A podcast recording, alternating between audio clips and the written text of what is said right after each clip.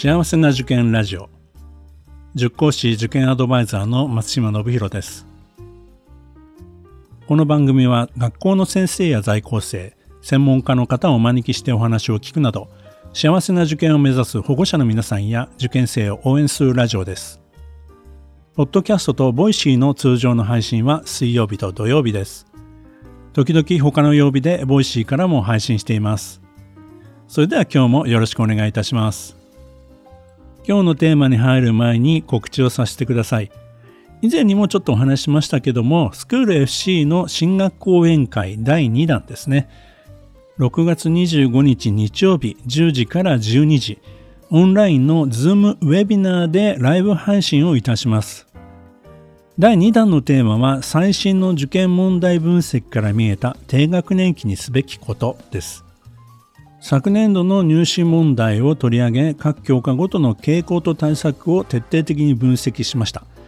そこから低学年期に何ができるのかスクール SC が考える幸せな受験のための3つのキーワードをもとにしてお話しいたします。無料ですのでスクール SC のホームページからぜひご登録お願いいたします。それからアイラウィズキッズの夏号が発売されています。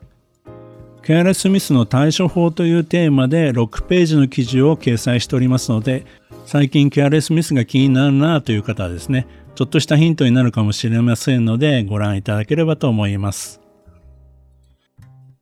今日のテーマは我が家のルールです。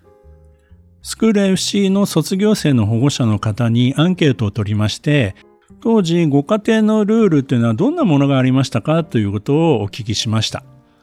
えー、今日はですねその一部をですねご紹介したいと思います。現在すでにねルールをお持ちのご家庭もあると思いますけどもまあ何かねこれから決めようかなと思ってる方にとって一つ参考になればと思います。まず最初はですね、まあ、勉強のためのご褒美どんなものを与えていたのかあるいは与えていなかったのかこの辺りについてちょっと見ていきたいと思いますが、まあね、一般的にはね、なんか物で釣るってのは良くないというふうに言われるんですけども、まあ実際どうだったのかなと。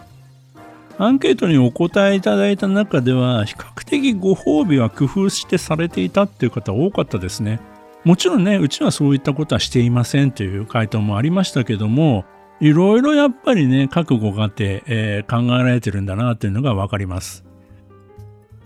例えば頑張った時は焼肉を食べに行きお祝いするとかですね。受験が終わったらカニって書いてありますけどこれはあれですかね。もうカニが一番の目標だったんでしょうかね、えー、他にはですねアイスって結構多いんですよね。良かったかどうかは別にしてあまりにも宿題、過去漢字をやらないので、小テストで満点だったらアイスを買ってあげることにしたと。で続けて取れたらアイスの値段を上げるということにしたらハーゲンダッツまで進むことができましたと。それで少しは宿題のようになりました。参考になりませんよねって書いてありますけど他にもですね1週間最後の授業後に帰りの車の中で1週間のご褒美としてアイスを食べることって書いてありますね。アイスやっぱり効きますね。その他では食べたいというリクエストされたものを夕飯で作り家族揃って食べることとか。食べ物ってちょっとしたなんか楽しみで、まあ、その場で食べてしまえば終わってしまうので逆にご褒美としては、まあ、気軽にできるものとしてはいいのかもしれないですよね。普段から子供の欲しいもの好きなものをリストアップしておいて宿題やもし学校で頑張ったご褒美にさりげなくお土産だよ頑張ってるからと渡す。うん、なかなかさすがですね。まあこういうのもいいかもしれませんね。100点取ったら100円でテストを買い取る。なるほど。その他、家族通貨を紙で作ってやるべきことをやったら5000あげると。それが貯まったら本物のお金と交換していたと。あと、良い成績だったら本、かっこ漫画でも OK を1冊買ってあげる。ゲーム30分券を作成し、それを利用してのゲーム時間のコントロールをしていたと。1日やるべき宿題を終えたら平日1枚、土日は2枚。チケット制にすることによって親子ともにゲーム時間が明確になり、不毛な争いがなくなりましたと書いてありますね。なるほど。まあ、ゲーム問題ね。まあ、この辺りもアンケートにいろいろ書いていただいてます。これ面白いですよ。私を笑わせたらポケモンゲーム1回。基準はメッセージを含めた皮肉やトンチが効いているかですが、まあ私の独断と偏見ですが、かっこ笑いって書いてあります。まあ私っていうのはお母さんだと思うんですけどね。なかなか面白いですね。はい。あとは、えーと、ゲームをしないで満足できる環境づくり。そのためにゲーム以外で楽しめることにできる限り投資する。お絵描きにハマっている時はサインペンなどの画材や黒板などの道具。フィギュアにハマっている時はシュライヒなどのフィギュアや情景部品。読書にハマっている時は読みたがる本など。ゲーム以外で本人が楽しめそうなものだったらどんどん応援するよっていうようなスタンスなんですね。なるほどね。朝にゲーム時間を持ってきたっていう例もありますね。朝5時から5時半をゲーム時間にしたこと。その30分が済んだら朝食まで勉強。5時半から7時半まで丸々2時間集中できた。夜は塾や自習室の後はとにかく早寝。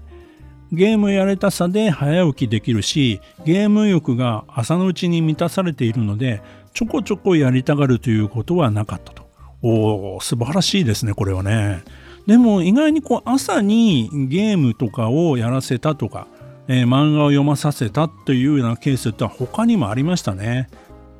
朝があまりに起きられなかったので、受験3ヶ月前から早起きできたら朝7時までは新しい漫画を読んでいいというルールを作った。おかげで試験本番まで早起きを頑張り抜くことができた。朝起きていきなり勉強に取り組める子ではなかったので試験開始3時間前にはただ起き上がってくれてさえいればいいという割り切りで導入したとなるほどうん勉強はリビングで休憩時間のゲームはたまに一緒に楽しむお手伝いや勉強などにつきポイント制貯めるとお小遣いとして換金でき好きなことに使える読みたい本は決してケチらないうんうんうん。もう本当にね、いろんなケースが、いろんな形がありますね。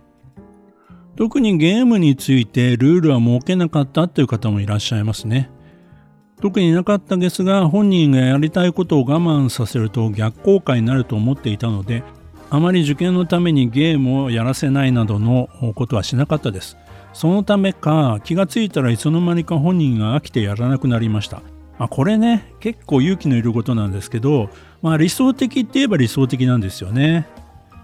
もちろんですね小学校のうちはゲーム機は買わないというね、まあ、徹底されていたご家庭もありますね。そのご家庭では中学時代その反動か携帯ゲームばかりするようになって成績が下がりましたって書いてありますけどまあでもね小学校時代ねゲームをやらなかったってのはすごいですよね。普通はね、みんな友達がゲームやってるから僕も欲しいになっちゃうんですよね。みんながやってるからっていうふうに言われると、親としても弱いですよね。そのあたりは他のとこは関係ないでしょう。うちはうちなのよっていうふうに言い切れるかどうかね、これはなかなか大変なことだと思います。アンケート全体を通して見るとですね、このゲームに1日どのくらいの時間を許していたかまあ、これあの YouTube とかテレビも含めるとですね、まあ、平日だいたい30分から1時間ぐらい、まあ、土日も1時間ぐらいという回答が多かったですね。まあ、でもね、30分とか1時間でもうそれ以外はやらないっていうふうに決めができれば、前の放送でも言いましたけども、まあ、受験勉強の息抜きとしてはね、むしろ、まあ、これやったらちょっと勉強しようかなっていうモチベーションにね、変えられる可能性もあるんですよね。まあ、本当は、まあ、やらない方がいいんですけど、でもそうは言ってもね、現実そうはいかないところもあると思うんですよね。ですので、皆さん方ね、本当にいろいろ工夫をされてるんだなということがね、改めてこういうアンケートからわかりますね。今度の土曜日の放送でもこの我が家のルールについて、他のね、回答もご紹介したいと思います。ぜひね、皆さんのご家庭でも、うちではこんなルール作ってますよみたいなことありましたら、ご紹介いただければ嬉しいですね。概要欄の Google ホームか、 Voicy のコメント欄にね、お寄せいただけるとね、皆さんもね、他のご家庭ではどんなルールを作ってんだろうって気になるところであると思いますんでね、いただいたね、内容についてはね、ご紹介していきたいと思います。 Voicy の6月の週末のテーマはお悩み相談室です。皆さんからのね、質問やご相談もお受けしておりますので、えー、ぜひお寄せいただければと思います。今日の内容を聞いてよかったなという方はですね、登録、フォローの方よろしくお願いいたします。それでは次回も幸せな受験ラジオでお会いしましょう。